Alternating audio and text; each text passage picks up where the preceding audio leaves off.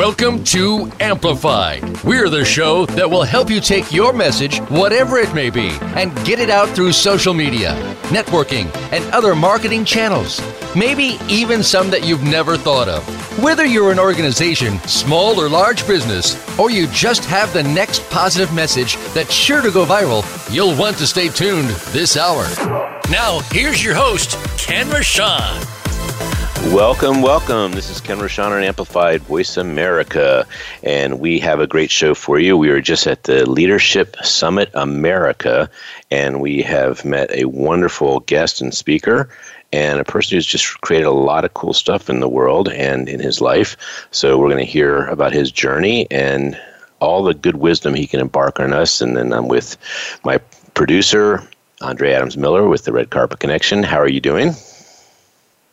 I'm wonderful. It seems like so many days ago that we were with David. I have been on the road. I was in uh, Vegas uh, since we met, and um, uh, also I'm in St. George, Utah, and I've had a, a whole weekend retreat with Soulicious with Natalie Bushnell, and uh, also had a Spice launch, which is a new networking group to have heart-centered entrepreneurs get together uh, for their launch in St. George for a new chapter. It's kind of like a BNI, just structured a little little differently. So things have been really moving and shaking.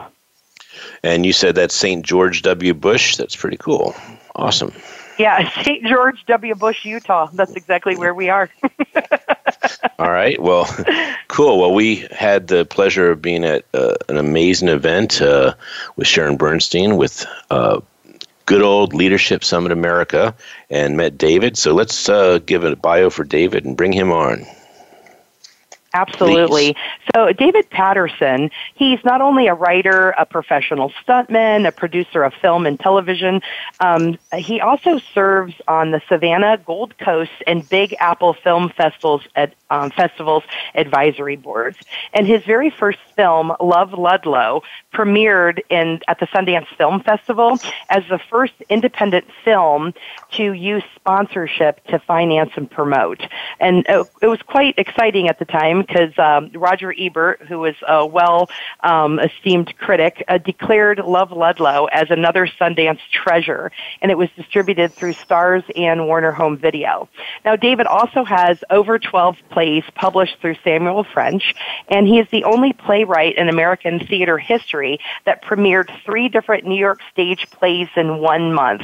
And he's also served as a panelist for numerous film festivals abroad and all over the U.S., and he lectures at colleges and universities and writer symposiums. And his films have um, been at Sundance, Tribeca, and Palm Springs film festivals. And they have screened, um, all his films have screened at over 100 plus uh, festivals worldwide. And he wrote and produced the Disney hit the Bridge to Terabithia. And his recent film, uh, The Great Gilly Hopkins, uh, starred Glenn Close, Octavia Spencer, Kathy Bates, and Julia Stiles. And his mom actually is the one who wrote The Bridge to Terabithia. So, so excited to have you, David. You were so much fun to be with. David Paterson, yay! Hey, David. Thank you very much. Thank you. Thank you. I guess the one thing we also need to add is that uh, I was a stay at home dad for 23 years uh, which you can't physically see me, but as I explained to people, I was six foot nine before I decided to take care of the kids. I'm currently five eight. So it does whittle you down over the years. so has anyone ever uh, called you an underachiever? That's what I'm curious about. no, but uh, what I do tell people all the time when I go through my, my whole wrangling of, of jobs is I, I tell people I've never had a real job. I've just had hundreds. So I've ne- never had one of those office gigs, which I know can uh, be both taxing and rewarding. But uh, being your own boss, well, I have been married for 30 years, so I can't really say I'm my own boss. But yeah, it's uh, I've, I've, I've covered a lot of territory over the years. So 23 years as a dad. Now you were working during that time as well, or I mean, I know you were already working when you were a dad, but I mean, you were doing juggling all kinds of stuff. So what was that like? Well, like I said, I told my wife um, I got her through law school, so she owes me big time. She'll never get rid of me for that because she owes me so much for that. But um, I was an actor and a stuntman she, in she, New York. Hey, you know what? I was just thinking she could go lighter on you if she sued you. That would be a way of kind of paying it back. Yeah, but my income is far smaller than hers, so you know, I don't. I think she'll just let let that go. Um, but uh, it'll be a settlement. Yeah, so I, I, had a small role on a soap opera, and uh, when I say small role, it was uh, called a U five, which meant I never got more than five lines. Mm-hmm. Every once in a while, I'd get a script with six lines, and then some bean counter would come down from the control booth and tell me to drop one line, or and then combine two with a comma, so they would just make sure. And the reason for that is it would be a union jump to go up to six lines. It would become a day player, and then you could never go back. So I had dreams and fantasies of getting six lines, but I never got it. So when I told my wife I'd be willing to stay home and raise the children, she's like, "Well, what about that great romantic job as a uh, soap star?" I said, "Well, honey, because of my limitations of lines, I'm probably never going to shoot anyone or sleep with anyone or kill anyone or become a great romantic guy or a bad guy. So I think I can take care of the kids. How difficult could that be? And uh, I soon learned that yeah, it can be rather difficult to do that. Well, let's let's give some uh, praise to our wonderful Sharon Bernstein for the vision of creating the American Summit, uh, the Leadership American Summit. Uh, I'm reversing it every which way. Um, is Leadership Summit America? I'm I think I got it that time. And if I didn't, I got it right the other times. One of those times I got it because I put it in enough orders. So, how long have you known uh, Sharon? Well, she has known me, and I have known her since I guess it was about 1987 or 86 or 88. You know, as you get older, your memories are not nearly as good. uh, my mother has a cottage up on Lake George, and that's when she and her husband moved into the community as well. And so Lake George is a beautiful lake in upstate New York, 32 miles long. It's actually one of the cleanest lakes in the country. And it's just a beautiful place to summer. And so she met me when I was younger, to say the least. I think at 88, I was in my 20s. And then uh, we just got to know each other over the years. And have you done her event before? No, this was the very first time. I, you guys had mentioned, I lecture at a lot of um, film festivals and writers' workshops and creative symposiums, but this was the first time that I sort of went off tangent to talk about leadership. So I was both terrified and excited to see uh, how I do. Well, since the audience wasn't there to hear your wonderful presentation, give a little snippet of it. Well, the title was Triumph uh, Over Tragedy and it really talked about um, things in your life that you think might stop you cold, and in other times make you want to just give up, and how you can use uh, the energy from something bad to propel you forward and and direct your life. Um, and the other element of that is all of us in today's world, we all have our own qualifications of what a tragedy is. But you should never really try to judge what someone else's tragedy is.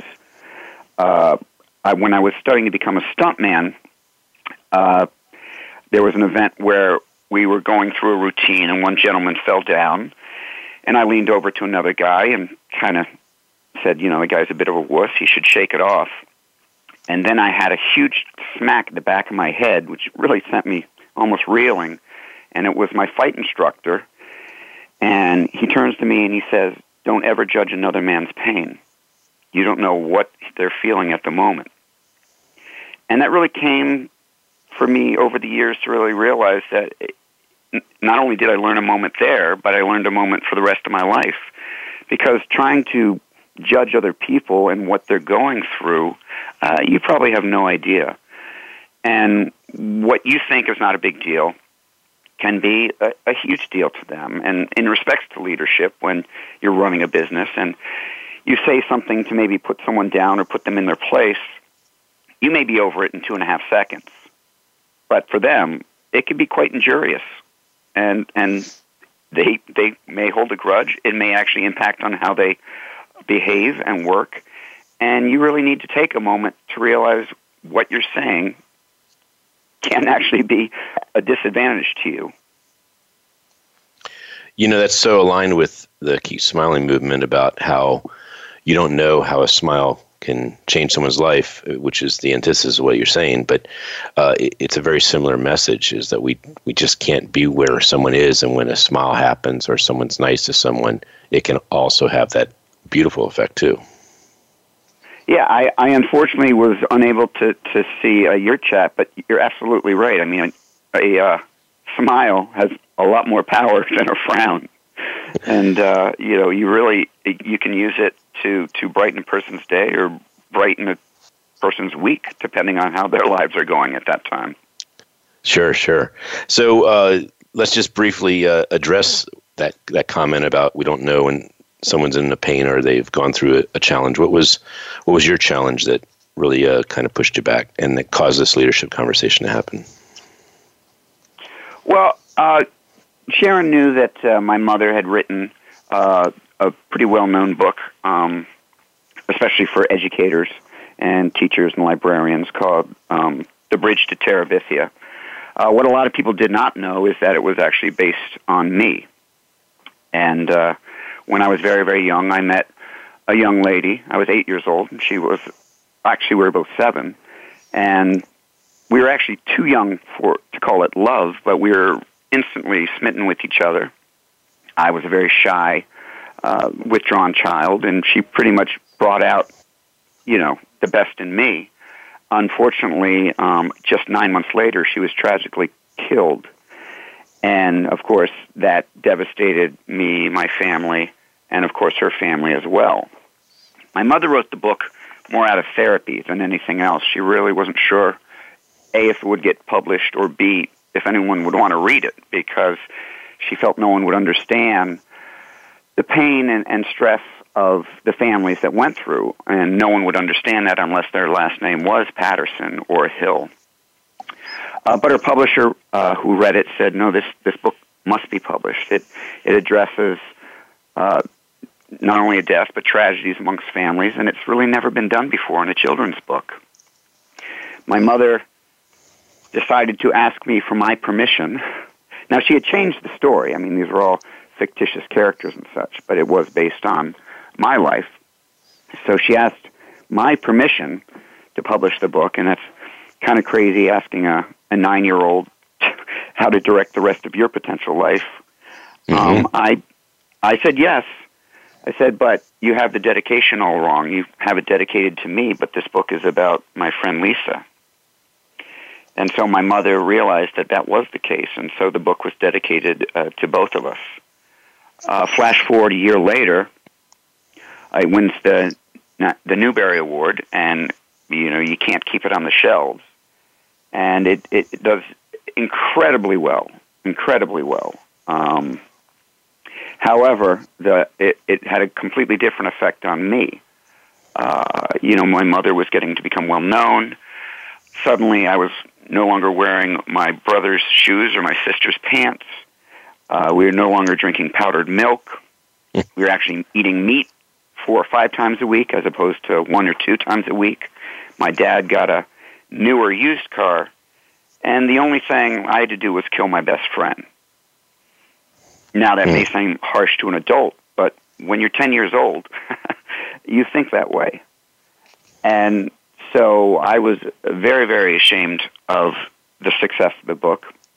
I really told no, none of my friends about it as the years progressed. In fact, my wife, who uh, we had been together for over 18 months, when I mentioned casually that my mother was a writer and, and wrote this book, and of course it was a book that she had read, that she had loved, and she asked me, well, why didn't you tell me about that? And I said, because it still hurts. And it's not something that I need to share and certainly not brag about. What turned the corner was really, it took place over several years. Uh, the more and more uh, the book gained notoriety, the more people that I heard helped them. And then when I began to share it on my own, people would talk about what a wonderful book, what a wonderful time in their life to read it, and helped guide their directions in life, I realized that, you know, this wasn't a curse uh, that I've been carrying all these years. It was something that could be shared with others to their benefit. And I realized that Lisa's death wasn't a curse. Her presence was a gift. And I explained to a lot of people a gift really can be interpreted in two ways. It can be temporary, like a rainbow or a rose, or it can be permanent, like a diamond. And in fact, Lisa's life was both. Because although she was here for just a short period of her, her time on this planet, uh, here we are 40 years later, still talking about her mm-hmm. and, and, and the gifts she gave everyone. It's a wonderful book for people of loss, and again, of loss depending on them, you know, because we can't judge what the equivalent loss is to someone. But for anyone who has not read the book or uh, seen the movie, uh, I haven't ruined it for you. because some people re- hearing what I said is, oh, it's a book about death. It really is not. It's, it's a book about hope. And the book continues on after that tragic event to show you that people can survive and they can move forward on things that you would think would stop them cold. Um, hope is a very, very powerful thing, just as we discussed a smile is. Um, I think it was in Shawshank Redemption, they said, Hope is a good thing, maybe the best thing, and no good thing ever dies. And uh, hmm. I just think that's a fantastic quote because that's what hope is. It's something to keep us propelling forward. You know, determination is another word for hope. Perseverance is another word for hope. Dedication is another word for hope. It's it's what keeps you moving forward in life, and it's something that I eventually learned to to accept and embrace. That is very deep and powerful and moving. So thank you for sharing that, David. And uh, our hope with the Keep Smiling movement is that it is a daily dose of hope because we feel that stories like the one your mom is sharing that was inspired technically by you and your friend are uh, are delivered. And I, I met a, a, woman who's a DJ, and she has a, a black T-shirt, and on the front of it, it says "Hope Deliver." And uh, I, I I wanted to do these books where we had just one author, one message, and one journey of someone that overcame whatever they had to overcome and, and did some really amazing things with their world, uh, with their life as a leader, bringing community, bringing love, and of course, bringing hope and smiles. So, I hope uh, I hope that you take it upon yourself, especially since you're a writer, to share this journey that you've ha- had because our goal is to have 100 books sent to the media stations and basically people can just download one of these Keep Smiling books and get their daily dose of hope because it's about a 10 or 15 minute quote unquote ted talk of of a journey and a purpose, and then, of course, uh, a deliverable proof that they actually are making a difference in the world. So th- this is awesome. Uh, have you written a book yet? Yeah, thanks for picking on me. Um, no, I have not, and uh, the reason for that uh, is is kind of simple and and kind of selfish, I guess. Is uh, I've written oh many many plays and many many right. uh, screenplays, but both those are established with a uh, regulated format, and so there's a lot of spacing in between lines and dialogue and stuff like that. So if you ever took a um, play or screenplay and removed all of the spacings and the way the format is for dialogue and just made it straight, you know, single line, uh, single spaced, straight wording, it comes up to about 25 or 26 pages. Whereas a novel tends to be anywhere from 250 to 400 pages.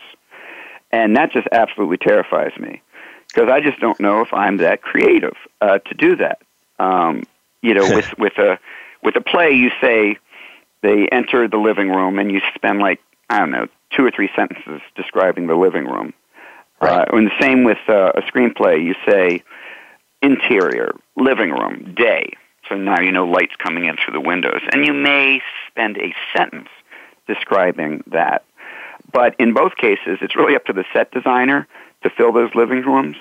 It's really up to um, the audience or the cinematographer to, you know, look at the angle, However, in a novel, you can spend half a chapter describing that living room, and that that's the real challenge. Is for me at least, is to actually be able to use that many words. It it absolutely terrifies me. Now to say, will I never write a book? I I won't say that. Um, it's it's sort of like a marathon. I've been talking about writing a marathon, running a marathon for about 40 years. I've yet to do one. I'm not saying I'm not going to do it, but uh, it's going to be a challenge, and that's right. certainly what writing a book would do be as well. Well, I would love to help if I can because I have found the book process to be less intimidating. And you are welcome for me picking on you, but please know that if I'm picking on you, this is actually because I really would love to read what you just shared with me and also market and amplify and inspire people. And I guess the thing I could tell you that's a lot meaner than picking on you is to make you feel guilty for not inspiring people with stuff that's so inspirational. How about that for a throw oh, that really is picking on me. Okay, well, I'm yeah, glad so, I'm sitting uh, down. Well, the Keep Smiling book chapter dash exclusive uh, story in the book is 2,000 to 4,000 words, and we don't care if you add extra spaces and lines to make it look like a bigger story. That's that's fine with us. but but the the point is, what you had to share, what you did share, and were kind enough to share, is exactly the the inspirational pill uh, of hope that we want to deliver as often as possible. And j- there's so many aspects of what you were just sharing in that little time that it actually could be transcribed and you are probably a good 50% plus done. But um, we have called this Keep Smiling book kind of the training wheels to getting a book done. Because if you think about it, someone that's never done a book before, but they write their journey and they write how that journey caused them to come up with a purpose driven life that has proof that it actually works to create abundance, solve world problems, and inspire hope. Well, golly gee, when you finish that, you go, you know what, that wasn't that bad. And I remember doing my first book when I was in uh, 2008. I was it was because my mom passed of Alzheimer's, and when she passed, I remembered a 30 year promise I'd made to myself that I'd write a book one day. And I said, you know what, my mom's just proven life is finite, and it's precious and I'm going to get to it. And it took me 13 months to do, rewrote it a couple times. But after I got that done, I started honestly pounding books out every three to six months, and I'm at 26 books, and I, I owe it all to my mom believing that anything is possible, but also giving her life to actually show how precious they are. And you know what you shared in your message is exactly that too. Wow, 26 books. That, that now yeah, that's and, impressive. I got to say that's uh, that's. Yeah, but think uh, about this. I, I can just like your mom. I was going to say, David, just like your mom, if, if, if she hadn't sold any, you know, you can write a book just for yourself. You can write it just for your son. You can write it for the people you love. And so my books at best have probably done 40,000 books. I mean, it's it sounds like a big number, but it's not when you consider 26 books. So I haven't lit the world on fire yet, but I am determined to inspire it. so I will I will continue to write and I will send you some of the books and I, I'm always excited to share a book that would actually inspire someone to share their heart and their mind and their wisdom. So I, I hope it does that and I would I sincerely wish that you would consider a two to three hour investment, if not less, because of what you just shared on the radio show, just to knock a book out and see what it does to sh- shape the world to be better. How about that? Well, you you definitely are propelling me forward. I can say that because my dog just stares at me. She never says, you know, you need to work on your book. So it's uh, well, it, it's good. To, it's good to have a human actually tell me I should be doing something. So. Well, I, I know that uh, Shawshank Redemption is one of my favorite movies, which we were just giving sign after sign that I'm supposed to be picking on you as as you said it. so we're going to be doing some uh, rapid fire at the end of this segment, but I wanted to. I don't know if Andrea has a question ready, but I have a couple more. Andrea, there?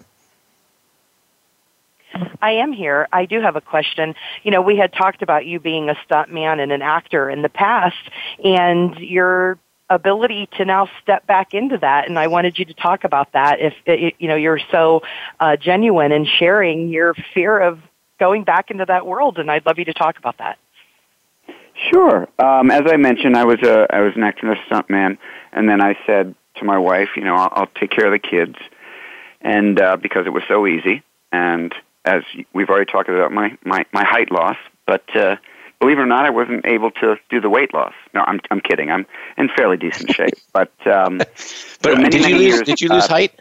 Did you really lose height? What's that? did, did you well, lose yeah, any height? I went from six.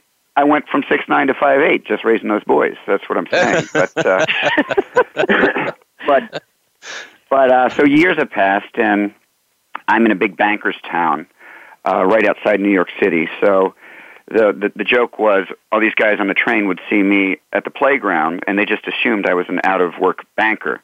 And so, you know, they'd just go, man, that guy's just not working. So they'd come home and tell their wives, that guy I see in the playground, you know, when's he going to get a job? and of course, all the women, they're like, that's Dave Paterson. He's a writer. He, works from home. He's a stay at home. And they're like, oh, okay, that would explain it, because if he'd been out of work for that long, that would be crazy. So that's why I would take the kids to the playground. One day there was a gentleman with his kids, and he said, uh, what do you do? And I say, well, I was an actor and a stunt man, but you know now I'm a writer and I'm trapped at home with these two little hooligans. I'm I'm joking, of course. Love the boys. Um, and uh, he goes, well, "You're a stunt man. I'm a stunt coordinator. You got to come out and play." And just a quick aside: um, to get work as a stuntman, you have to actually get to know stunt coordinators because they're the one who read the script, meet with the uh, director, and find and decide what stunts need to be done for that movie. And then they go to their Rolodex of, of stuntmen that they know uh, to choose them for what specific stunt needs to be done. Like, I'm not a motorcycle uh, rider, but they do have guys that ride motorcycles. Um, I have driven some cars, but I don't turn over cars, so they have guys to do that. So he said, Why don't you come out and play? And I said, You know what? I would love to, but if I bust my knee, I can't take Decker to mommy and me. And since I'm the uh, sole guy at home, my wife travels about 200, 200 225 days a year. Jeez. I said, uh, I just, I can't leave the kids at this point. Just give me a couple more years. He said, sure. Uh, so a couple more years passed, and the kids were now um, in grade school. And I said, okay, I'll come out and play. And he threw me right into the business right off. It was it was great. Um, I grew up around the water, so initially I did a lot of water safety work, which means if you ever see some actor in a rowboat in a movie, just off camera, there's three or four different boats. There's one obviously for the camera crew and the director, but also if someone goes in the water, you also have a boat with a diver, and then also you have a, a chase boat just to, to if they need to go get someone on shore or get more supplies.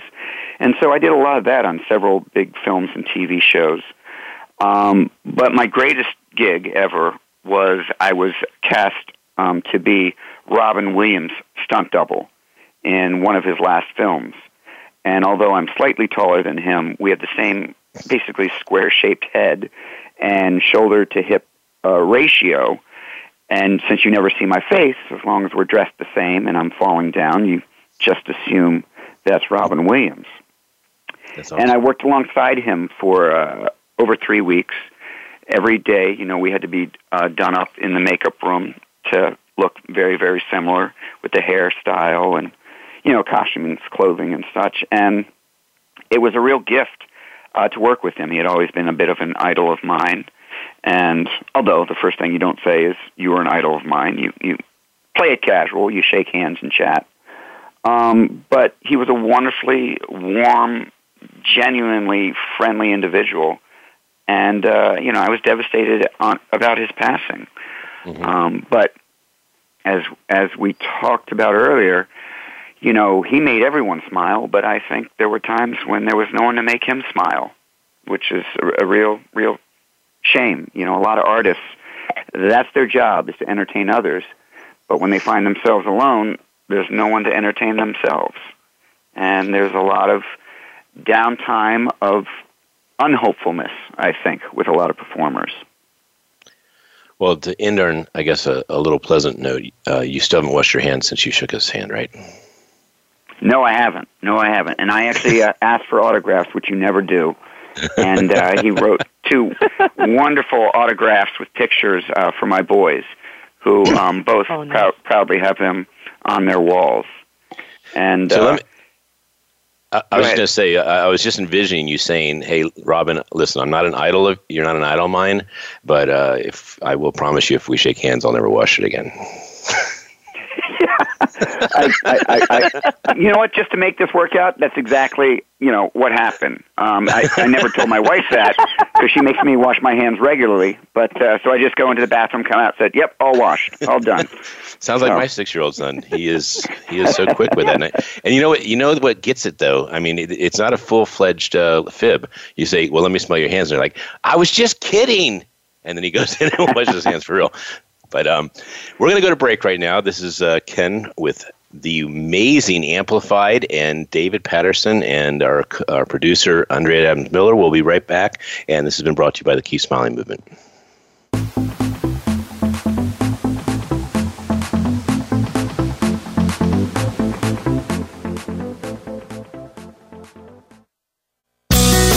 Be sure to friend us on Facebook. You can do it right now.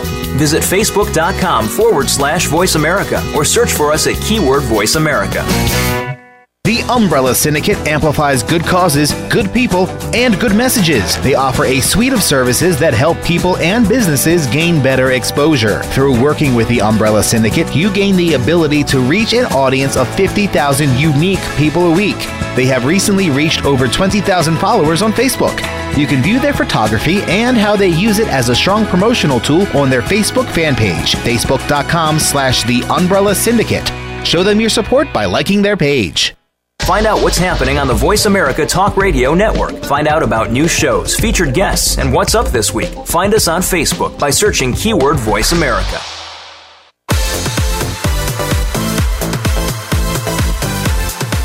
This is Amplified.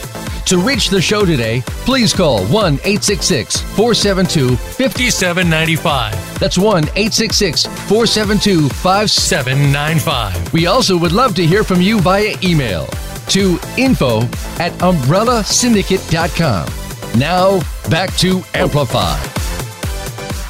All right, so we are back. This is Ken Rochon on Amplified with uh, the producer, the producer, and publicist, Andrea Adams Miller, who is working diligently to cover the United States of America, capture those smiles, and be the executive director of the Keep Smiling movement. And I got to tell you, getting these amazing guests on the show is just what the doctor ordered because this is hope inspired every single week with two amazing guests and we have our second guest coming right up. So why don't you introduce her please andrea Absolutely.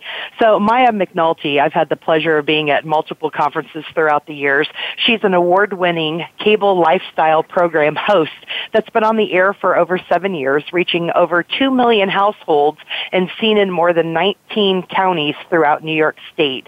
She's helped nonprofits raise millions of dollars using fundraising secrets that propel them to the level of ninja master in the art of fundraising. And Ken and I are ready to become ninjas.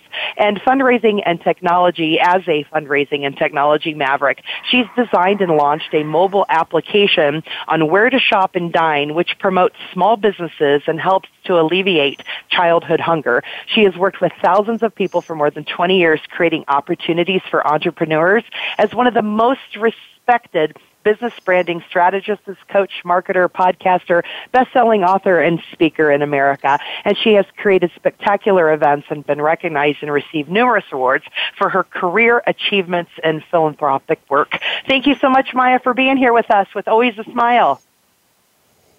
Amazing. Hello, my people. Everybody that smiles is my people. So I, I see Dave is on. Is he still there? Can you hear us? Hello. Yes. Hello, wasn't Ken. That, hey, Andrea. Wasn't that a great event we just did? Amazing. You know, I'm fired up. I'm amplified.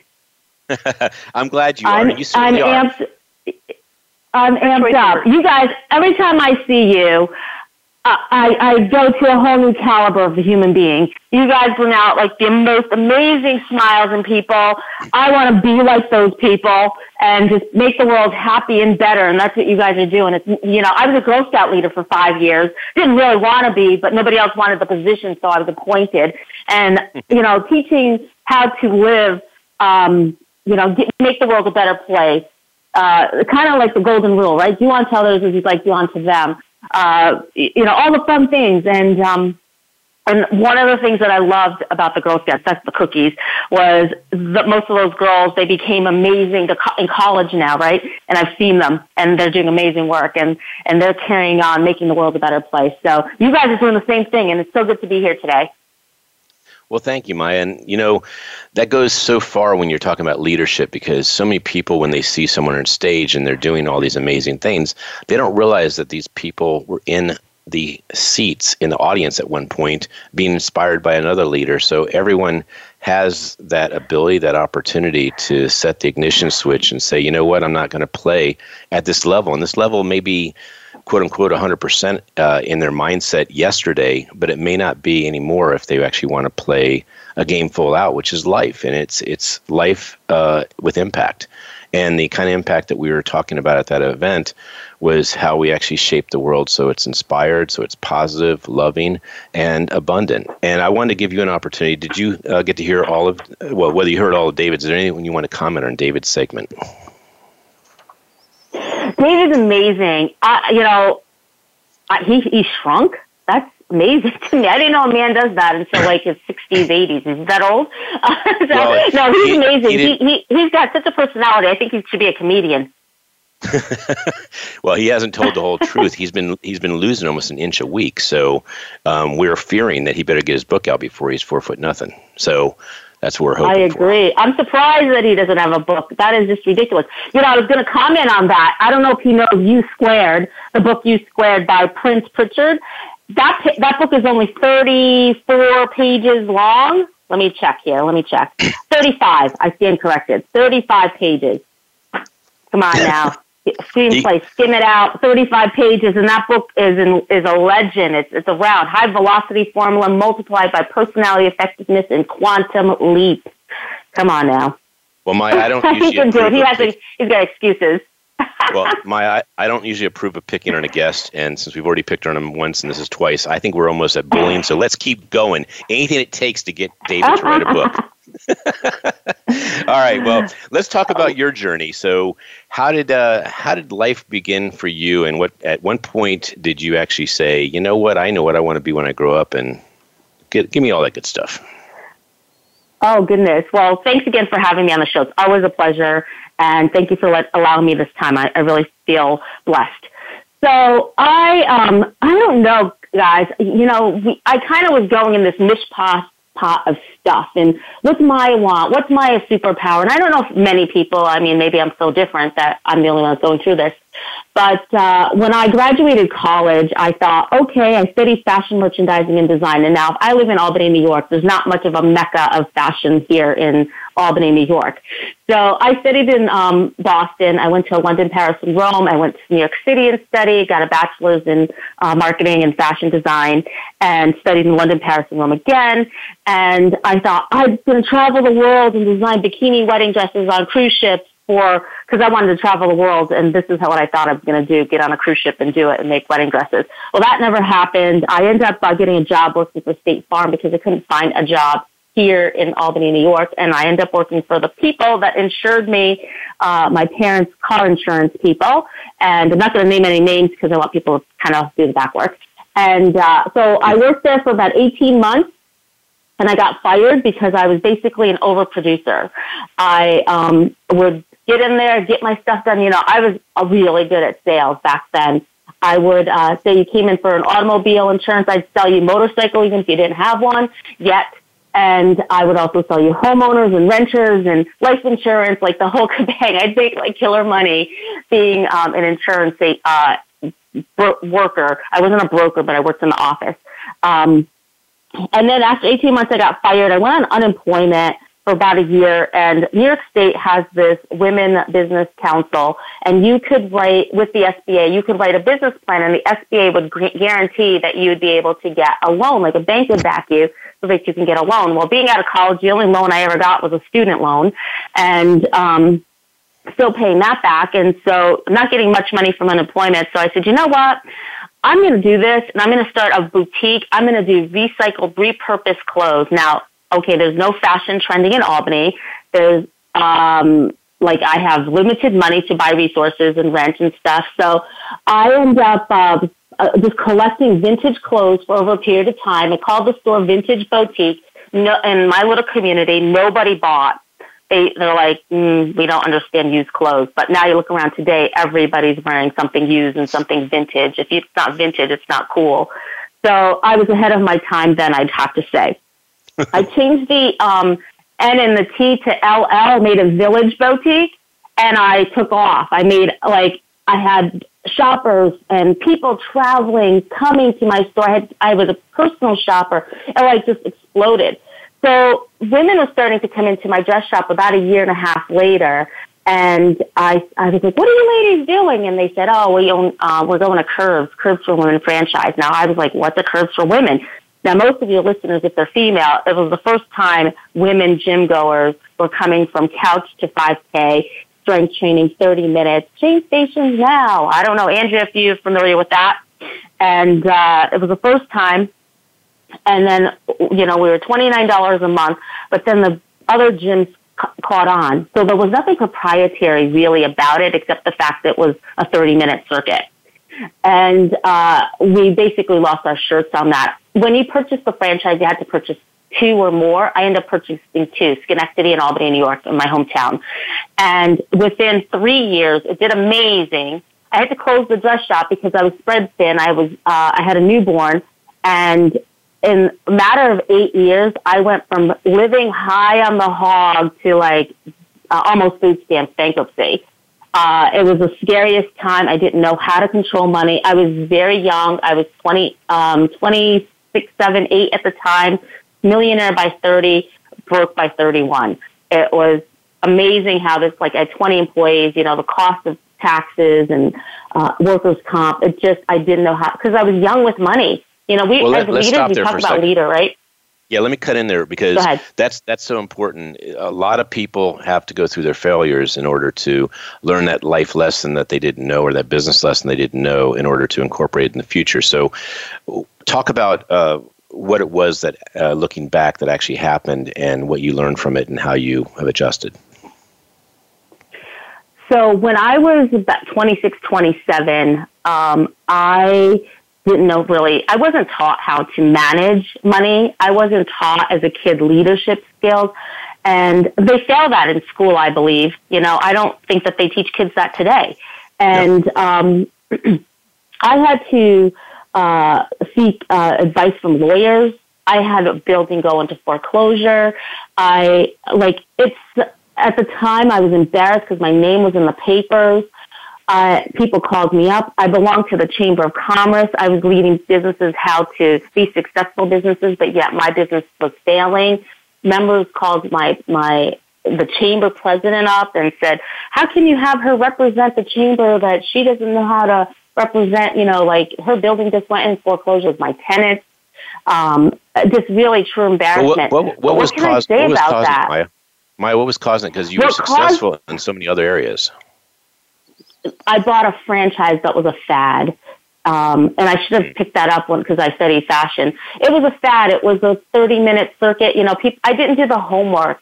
I looked at it like, oh wow, this is amazing. Let me jump all in. I went all in, not doing the back work uh, looking at something being this phenomenal opportunity. Let's take it like an ice cream cone, right? I'm going to say, okay, I'm going to have three scoops, right? But geez, if I don't expend that energy, it's going to turn all into fat on my stomach for years. Mm-hmm. right? I didn't do the backstory. I did the back work. I didn't learn the moderation of it all. And, um, so you didn't vet the opportunity. Just, you, you, I mean, basically had you, t- you didn't vet the opportunity. Had you talked to any other franchise E uh, uh, that had had it for more than a year, you would have had a little bit of an inkling that this was not proven yet. Is that kind of a way of putting it? Uh, sort of and no, because they were in their prime. Everyone was getting their hands on it. So, for example, I, I was one of the original franchisees, and because we were all drinking the Kool Aid and thinking it was just such an amazing time, we got more people to sign up and more people to sign up, like the, you know, mm. the first 20, 30 people. So they went the caliber, let me just uh, tell you the caliber of this. They went from like a hundred to a thousand to like 10,000 franchises in a short period of time, like three, four, five years, and then went international. So people just thought I had to get in. Right? If you think you're the one of the cool kids, then everybody's going to think you're one of the cool kids, right? So this Sure. franchise, every, all the cool kids thought this was the cool kid franchise, so everybody wanted in. And um, and what it did is it took life savings from teachers that worked for this is their pension and their retirement. So now they're like working probably at uh, Home Depot trying to make the ends meet or bagging groceries at the grocery line because the curves really stripped us of our dignity, of our finances. Even marriages failed. You know, I fought with my husband for almost four years. for four years almost. In fact, we even split up. Um, and no one would have thought that. And no, not too many people do, but they do now that I said it on your show. So, so but we, we went to counseling. I mean, it was, it was bad. It was ugly. But the one thing I, I had a new child, a, a child at the time, and I, um, I didn't want her to change her life. So we just worked extra hard and pulled our savings and sold stuff and just tried to make ends meet. So yeah, that was a real uh, time in my life. But I was trying to think of when I took a year off. Most people thought I was retired because you know I lived so high on the hog and have an amazing home and husband and family and stuff, amazing vacations, and so people just think like that's the facade of it all. Like everything should be okay. You know, she's doing really well, and social media makes you look like you're doing really well, and so you just people you show them your your scar, but not your wound. You know. Sure. And important to note, show them your scar, not your wounds, because nobody wants you to vomit in their faces about everything. You know, uh, I wanted to comment Yeah, on the just, just fact like that your smile. I wanted Andrea to. Uh, she wanted to ask you a question. Andrea, there? Well, maybe not. Okay, so I thought she had one for you, but I wanted to give you a compliment that when you were when you were selling insurance, um, and you sold me stuntman insurance, and I wasn't even a stuntman. I was like, wow, that is amazing that I'm buying something I have no need for. So congratulations on that sale that you made on me. Yeah. Oh, you got it. I was amazing. I I was really good. This is this is why actually it hap- I always say, Ken, it's happening for me, not to me. Um, when I got fired for being an overproducer, um, I've cried and I even called up the um, agent's husband, and I'm like, I thought I did a really great job. They came to my um, anniversary um, uh, engagement party. You know, I, I was just like, I thought we were friends. I thought we were family. Like, I, I was so devastated. I'd never been really, like, let go from a position that I was really good at before. I'd been fired from jobs before, but never something that I was, like, really good and 18 months into. But, um, I, I thought it was for me, but then I realized it's happening for me, not to me. And uh, a good lesson to learn at a young age. And uh, I um, took that year off, wrote my business plan, opened the dress shop, grew out of that dress shop, went from 800 square foot to 1200 square foot. Women were coming in, bought two Curves franchise, bankrupt by 30, foreclosure by 30, took a year off. People thought I was retired. And then I'm like, okay, what will Maya do? What does Maya want? And I started to say, well, you know what? I want to help nonprofits. I want to help businesses. I want to put them where they never feel disposable, like I felt disposable.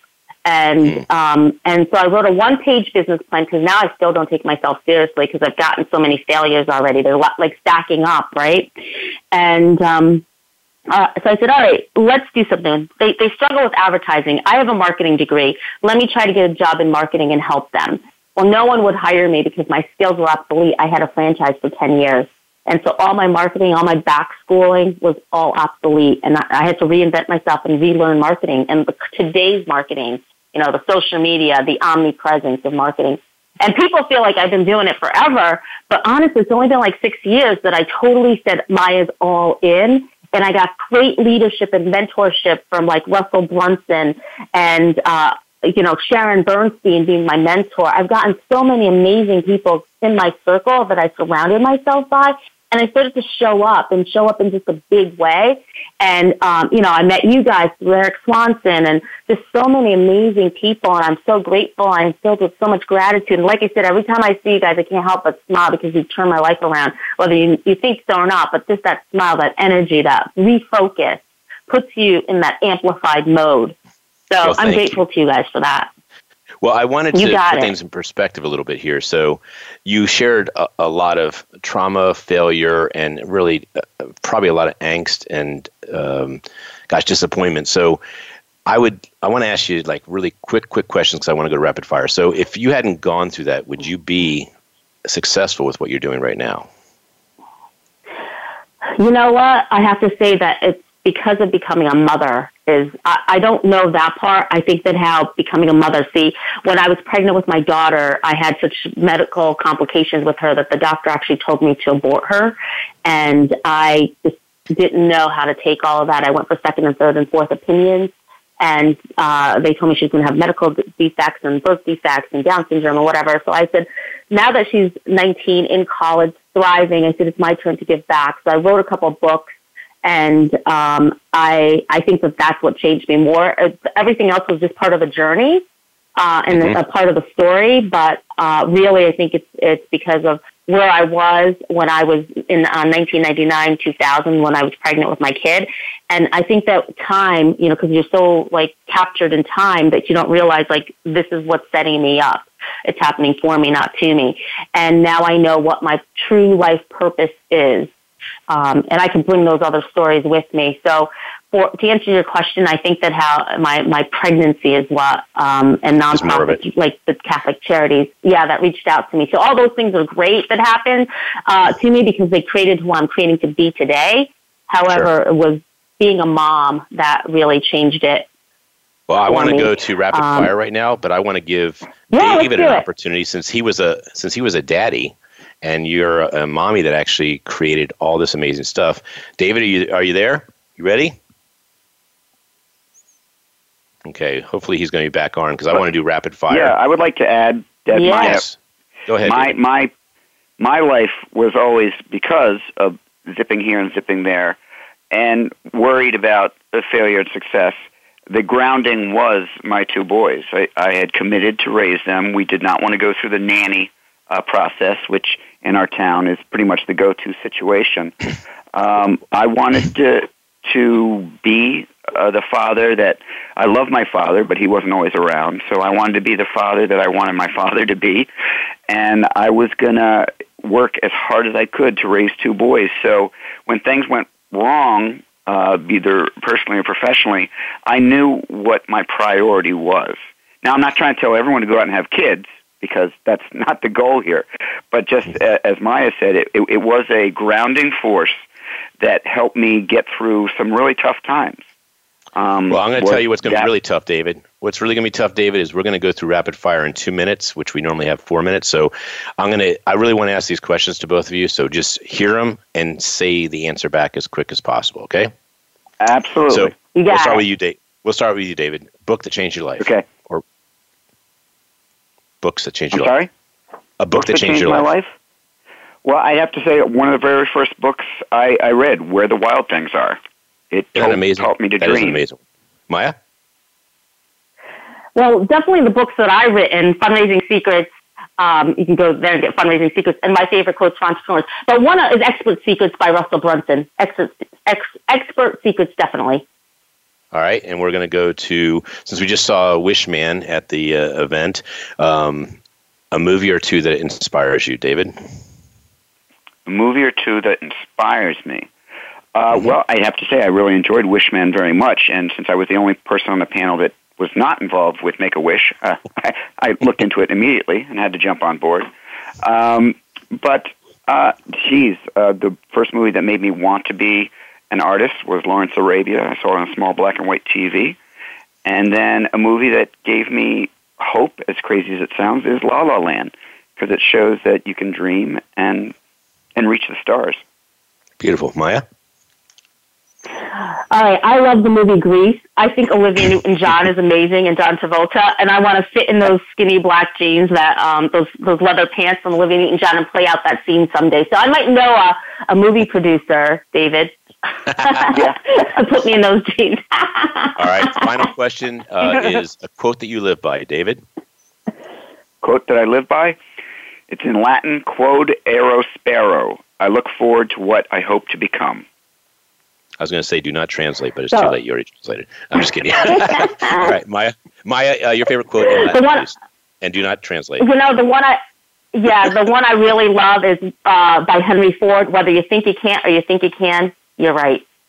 Amen. So whether you think you can or so, you think you can't, you're right. Henry Ford. So both of you have amazing stories that will inspire the world so much beyond this amplified show and, and the the conference room there. And I know you guys are constantly sharing uh, what you're about and trying to inspire people. But I want to actually add to that by offering the Keep Smiling book as a holiday gift to you that we can share with the world. So uh, we are going to be offering all 100 of the Keep Smiling books as holiday gifts that you can uh, give to other people so we can have a much better 2020. I had so many more questions for you guys, so we may ask those questions in the thread and you can answer them so we can uh, have the show even more robust and even possibly add to your chapter. So this is Ken Rochon with Amplified and on Voice America, and my co producer is Andrea Adams Miller with the Red Carpet Connection.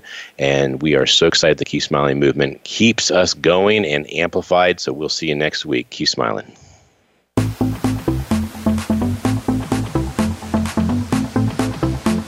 We hope you've enjoyed this week's edition of Amplified. Be sure to join Ken Rochon again next Monday at 11 a.m. Eastern Time and 8 a.m. Pacific Time on the Voice America Influencers Channel.